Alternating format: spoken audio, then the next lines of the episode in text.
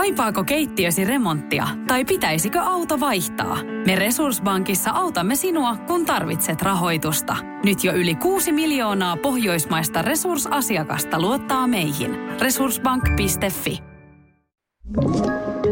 Podplay. Kotisi podcasteille.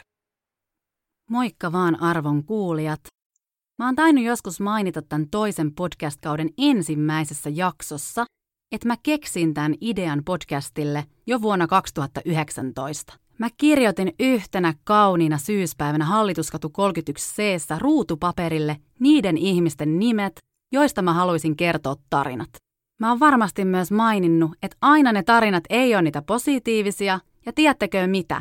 Mulla ei ollut mitään epäilystä siitä, ettenkö mä kertoisi tässä jaksossa tarinaa, joka ei ole niin positiivinen. Tämän jakson kertominen haastoi mua tosi paljon, ja syynä sille on tämä ihminen. Ottakaapa kuulijat mikrofoni käteen ja yrittäkää kertoa tarina jostain sellaisesta ihmisestä, joka herättää teistä tosi paljon ristiriitaisia tunteita. Tämän jakson otsikon perusteella joku varmaan päättelee, että mulla on ollut tosi pelle ystävä, tai sit mä oon vaan itse joku katkera ämmä ja yritän kertoa tarinan, jolla mä saan jotain sympatiaa puolelleni. No, vaihtoehtoja yhtä paljon kuin ihmisiä. Ja uskokaa tai älkää, mutta mä oon miettinyt tekeväni joskus sellaisen samantyylisen podcast-kauden, jossa mä voisin sitten kertoa tarinoita musta itsestäni ja siitä, mitä paskaa mä oon itse joskus aiheuttanut omilla teoillani muille. Mä en missään nimessä kuvittele olevani itse joku puhdas pulmunen. Come on! Eikä kukaan edes uskois mua, jos yrittäisin jossain väittää, että mä oon tällainen yli-ihminen, joka ei koskaan tehnyt mitään virheitä. No, anyway, nyt vois varmaan sitten olla hyvä aika aloittaa tämä itse tarina. Tämä on sinulle, jolle pintaliito elämä ja loputon huomiohuoraus oli ystävyyttä tärkeämpää. Tämä on sinulle, joka valitsit mieluummin viettää erään kesäpäiväsi varakkaiden miesten hulppealla veneellä kuin auttaa ystävääsi. Tämä on sinulle, joka olit joskus paras ystäväni. Mutta ei pidä unohtaa sitä, että tämä on myös sinulle, jonka kanssa mä oon kokenut mun nuoruuteni hauskimmat ja mieleenpainuvimmat hetket. Tämä on sinulle, joka olit ja olet vieläkin malliainesta. Tämä on sinulle, josta uskoin tulevan ihan mitä tahansa, jossa olisit vaan tajunnut keskittää tekemisessä oikeisiin asioihin. Mä joudun nyt myöntämään, että mä oon miettinyt tämän jakson kirjoittamista jo viikon – Mä oon joutunut miettimään, että kuinka mä kerron tämän tarina ilman, että se lyttäisi ihan täysin tämän jakson päähenkilöä. Mä mietin, että kertoisiks mä jonkun muun tarinan, kun oltiin vielä ystäviä, enkä just sitä tarinaa, joka päätti tämän meidän ystävyyden. Mä uskon kuitenkin, että tästäkin tarinasta saadaan jollakin tavalla huvittava, vaikka tämän tarinan myötä mä en ole ollut tämän ihmisen kanssa tekemisissä yli seitsemään vuoteen. Mullahan olisi ihan mielettömän paljon hienoja tarinoita kerrottavaksi. Mä voisin kertoa tarinoita festareista.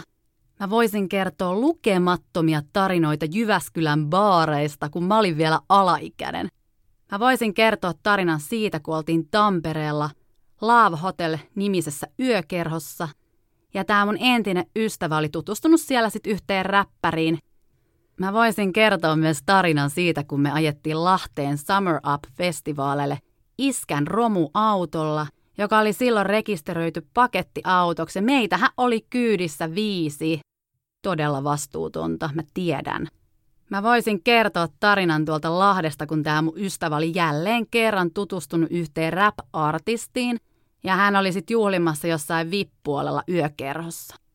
Mä en oo ihan varma, että oliks mä itse siellä vippuolella, mutta ainakin mä jäin juttelee yhdelle siistille tyypille sinne tavisten ja kuolevaisten alueelle, jos näin voi sanoa. Toki toi siisti tyyppi oli osa tuota räpporukkaa, ja sen verran mä joudun kiittämään tai haluan kiittää tätä mun entistä ystävää, että mä oon saanut tutustua ihan mielettömän huippuihin tyyppeihin, ja jollakin ihmeen kaupalla mä oon vieläkin yhteyksissä osan kanssa. Mä voisin kertoa myös tarinan meidän ensimmäisestä yhteisestä Tampereen reissusta, kun mä olin vielä alaikäinen. Taas kerran mä olin alaikäinen. Me oltiin tutustuttu Kalajoen juhannuksessa tamperelaisiin poikiin, ja me päätettiin sitten lähteä moikkaan näitä tyyppejä Tammerfestien aikaan. Tuolla Tampereen reissulla me pöllittiin tavallaan vahingossa Pyynikin minigolfin läheisyydestä jonkun golfaajan juomat. Me luultiin, että joku oli jättänyt ne sinne nurmikolle ja sitten kun me tajuttiin, että joku juoksee meidän perässä, niin juosti ihan hirveätä kyytiä pitkin pyynikin polkuja ja metsiä. Kunnes tuota minigolfaa ei enää näkynyt mailla halmeella. Tuolla on sato vettä ihan kaatamalla ja me pysähdyttiin juomaan noita kylmiä alkoholijuomia suihkulähteelle. Me päätettiin heittää sinne suihkulähteeseen kolikot ja toivottiin jotakin – Mä muistan toivoneeni, että mä muutan joku päivä Tampereelle, koska mä olin ihan rakastunut Tampereeseen ensisilmäyksellä tuona päivänä. Sittenhän toi Tampereen reissu sai vielä semmoisen viimeisen kohokohdan, kun me hypättiin sit Ruusendaalin rannasta tamperelaisten poikien kyytiin. Me oltiin auton takakontissa ja me muistaakseni matkattiin luopioisiin jatkoille. Jatkoille me ainakin matkattiin, mutta oliko se luopioinen, niin mun mielestä oli. Erittäin hienoja tarinoita, jos lähtisin kertoon tarkemmin, mutta ei tällä kertaa. Vielä ennen kuin mä aloitan sitten virallisen tarinan, niin mähän voisin myös kertoa tarinan meidän Goom-risteilystä, jossa me vierailtiin jälleen kerran yhden suomalaisen rap-artistin hytissä. Ja mä muistan, kun tämä erittäin cool rap-artisti kysyi multa sillä ylimielisesti, että kuka sä oikein luulet olevas? Sen sijaan, että olisi vaikka ihan tälleen kasuaalisti esitellyt itsensä niin kuin esimerkiksi muuan Jare Henrik Tiihonen aikoinaan. Jäi kyllä niin kuin erittäin paska maku tästä kaverista, ja siksi mä en oikeastaan pidä tosta Mikael Gabrielista. Miettikää, jos mä olisin ollut joku hänen superfani, ja olisin vaikka vaan halunnut nimikirjoituksen. Mä toivon kovasti, että hän on oppinut käyttäytyy vuosien varrella ja ottamaan ihmiset huomioon vähän eri tavalla. Noin. Siinäpä teille vähän osviittaa siitä, millaisia kokemuksia mä oon saanut vuosien varrella tämän ihmisen seurassa. Enkä nyt puhu enää siitä Mikael Gabrielista. Ja nyt olisi siitä aika kertoa se alkuperäinen tarina, koska siinä on varmasti monelle opittavaa. No niin, palataanpa reilu kuusi tai oikeastaan seitsemän vuotta taaksepäin. Tapahtumapaikkana Helsinki ja aurinkoinen elokuu. Vuosi oli 2013 jos nyt en ihan väärin muista. Hyvin muuten rimmas. Mä olin saanut tuohon aikaan tosi hyvän idean, ja mä olin päättänyt käydä yhden baarimikon koulutusohjelma Helsingissä. Moni saattaa muistaa tuon koulun siitä, että normaalisti porukka lähtee opiskelemaan tuon baarimikon tutkinnon ulkomaille johonkin bilekohteeseen. Jostain typerästä syystä mä kuitenkin päädyin käymään tuon koulutuksen Helsingissä – ja mä muistan ajatelleeni silloin, että voisin tehdä baarihommia ammattikorkeakouluopintojen ohella. Toi koulutus kesti yhteensä neljä viikkoa ja me oltiin sovittu tämän mun ystävän kanssa, että mä saan asua hänen luonaan tuon ajan. Siinä sitten mä kävin koulussa maanantaista perjantaihin ja viikonloput oli aina vapaat. Mä tutustuin tuolla koulussa yhteen Iidaan ja kahden viikon opiskelujen jälkeen oltiin päätetty lähteä yhdessä juhlimaan. Mä muistan, kun tämä mun ystävä, kenen luon mä asuin, niin hän kertoi mulle, että jotkut miehet oli pyytänyt meidät veneilemään. Tai varmaan oikeastaan pyytänyt hänet, mutta hän halusi sinne seuraa. Mä tiesin sen verran näistä miehistä, että tämä mun ystävä oli muistaakseni ollut aiemminkin tuolla samaisella veneellä, tai vähintäänkin viettänyt aikaa noiden miesten kanssa. Me oltiin sovittu jo tuon Iidan kanssa, että mennään yhdessä johonkin terassille tai muuta sellaista, ja sitten kun toi Iidakin sai kutsun sinne veneelle, niin ajateltiin, että no mikä ettei. Jos mä en taas ihan valehtele, niin mun mielestä me lähdettiin sinne venelle suoraan koulusta ja me pysähdyttiin johonkin markettiin ostamaan juomista. Mä kysyin täältä mun entiseltä ystävältä, että mitä me sinne tuodaan, että mitä ne miehet juo. Ja mä oon siis sitä mieltä, että jos johonkin mennään, niin on kohteliasta myös viedä sinne jotakin tuomisia. Tämä mun entinen ystävä sitten sanoi tälle Iidalle, että ei, ei tarvi ostaa itselle mitään juomia, koska noi miehet maksaa kaiken. Ehkä toi lause voi jo vähän avata sitä, että miksi tämän jakson otsikko on, mitä on. Me ei kuitenkaan to Iidan kanssa kuunneltu moista ja tuotiin venelle omat juomat ja vähän ekstraakin. Mä en muista, mistä satamasta me lähettiin, mutta sen mä muistan, että vene oli tosi hieno ja mä en ollut koskaan aikaisemmin ollut sellaisella. Lähinnä noin mun venekokemukset on perustunut soutuveneisiin, joten ehkä mun ei kannata lähteä edes veikkaamaan, että millainen kulkupeli oli kyseessä. Mä muistan muutaman veneellä olevan miehen nimen, mutta muuten vuosien saatossa on kyllä unohtunut, että ketä siellä oikeasti oli. Joka tapauksessa mukavaa oli, tultiin hyvin juttuun ja oli aivan mielettömän kaunis keli. Jossain vaiheessa sitä iltaa me sitten päädyttiin takaisin satamaan ja mä olin silloin sopinut meneväni yöksi yhden miehen luo. Mä olin tutustunut siihen mieheen kuntosalilla nimeltä Fressi. Toi mun koulukaveri Iida lähti jo hyvissä ajoin pois ja sitten tämä mun entinen ystävä jatko johonkin päin Helsinkiä noiden miesten seurassa. No mikäs tuossa nyt sitten meni pieleen? No itsessään tuossa venereissussahan ei mennyt mikään pieleen, vaan kaikki muuttui vasta seuraavana päivänä. Eli siis aamu asti kaikki oli hyvin. Lauantaina kun mä heräsin, niin mä päätin soittaa tälle ystävälle ja kysyä, että missä hän menee. No hän sitten vastasi puhelimeen ja mä kysyin, että voisiko mä tulla hakemaan hänen kotiavaimet jostain, että mä pääsisin hänen luokse. Mullahan ei ollut tuolla venereissulla mitään muuta mukana kuin käteistä, eli kaikki mun pankkikortit, vaatteet ja muut oli siellä mun ystävän luona. Tämä mun ystävä kertoi, että hän oli tullut näiden miesten kanssa kai johonkin kartanolle syömään tai brunssille. Ja tämä brunssipaikka oli kaukana Helsingistä. Jos en ihan väärin muista, niin ne oli mennyt sinne sillä samalla veneellä. Tuon puhelun aikana tämä mun ystävä sitten sanoi myös, että hänen loppuu kohta akku ja että hän soittaa myöhemmin. Me lopetettiin puhelu ja kun mun ystävä sanoi, että hän soittaa kohta, niin täytyy sanoa, että se on muuten aika helvetin laaja käsite. No siinä sitten, kun mä olin se fressimiehen luona, niin mä mietin, että eihän mä täällä voi jumalauta koko päivää viettää. Mä halusin vaan suihkuun, vaihtamaan vaatteet ja hakea se hemmetin pankkikortin, että mä pääsisin päiväksi tekemään jotain muuta. No tossa vaiheessa mä yritin soittaa uudestaan tuolle mun ystävälle ja sillä oli puhelin kiinni. Mä ajattelin, että okei, no nyt sillä on loppunut akku ja eihän mulla ollut kenenkään muiden numeroita. Siinä vaiheessa mä sitten aloin etsiä näitä tämän mun ystävän miespuolisia ystäviä Facebookista.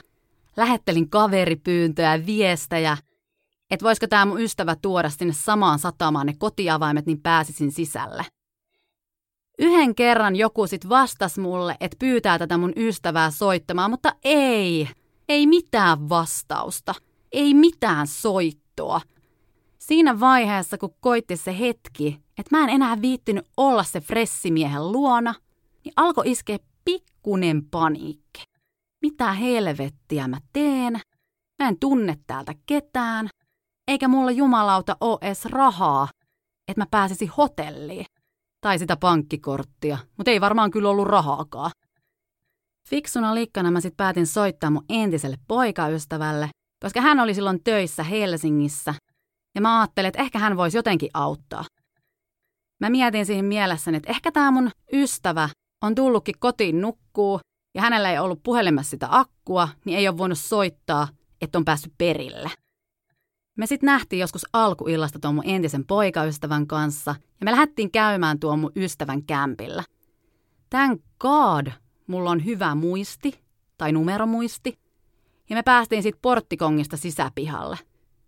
Mä en enää muista, että oliks kerrostalossa summeria, ja jos oli, niin varmaan rämpytin sitä ihan hemmetin monta kertaa. Mutta mä muistan myös, että me huudeltiin tämän ystävän nimeä, että jos hän olisi vaikka nukkumassa siellä asunnossa – mutta ei, ihan turhaa. Siellä se oli kuulkaa veneilemässä ja juomassa skumppaa parikymmentä vuotta vanhempien miesten kanssa. Mun onneks tämä mun ystävä sattui asua ensimmäisessä kerroksessa ja me huomattiin tuon mun eksän kanssa, että hänen pikkuikkuna oli raollaan. Tässä vaiheessa oli hyvä, että se mun eksä oli matkassa, koska ilman häntä mä en todellakaan olisi onnistunut pääseen sisälle tuosta pikkuruisesta ikkunasta – koska se ikkuna oli tosi korkealla. Mä sit pyysin siinä mun eksää nostaa mut ja tadaa! Noin vaan hyppäsin ikkunasta sisälle. Ton jälkeen mä päästin eksän sisälle sit pääovesta ja siinä hän sitten ootteli, että saan kerättyä kaikki kamani. Mä mietin kyllä ensin, että jäisin sinne vaan ootteleen tätä mun ystävää, mutta siinä vaiheessa hetken mielijohteesta ei paljon kiinnostellut. Mä otin kaikki mun kamat ja laitoin se ikkunan kiinni, ettei tuo mun ystävä saisi tietää, miten ihmeessä mä oon päässyt sisälle. Toki ei tarvii ehkä olla kauhean tyhmä tai fiksu.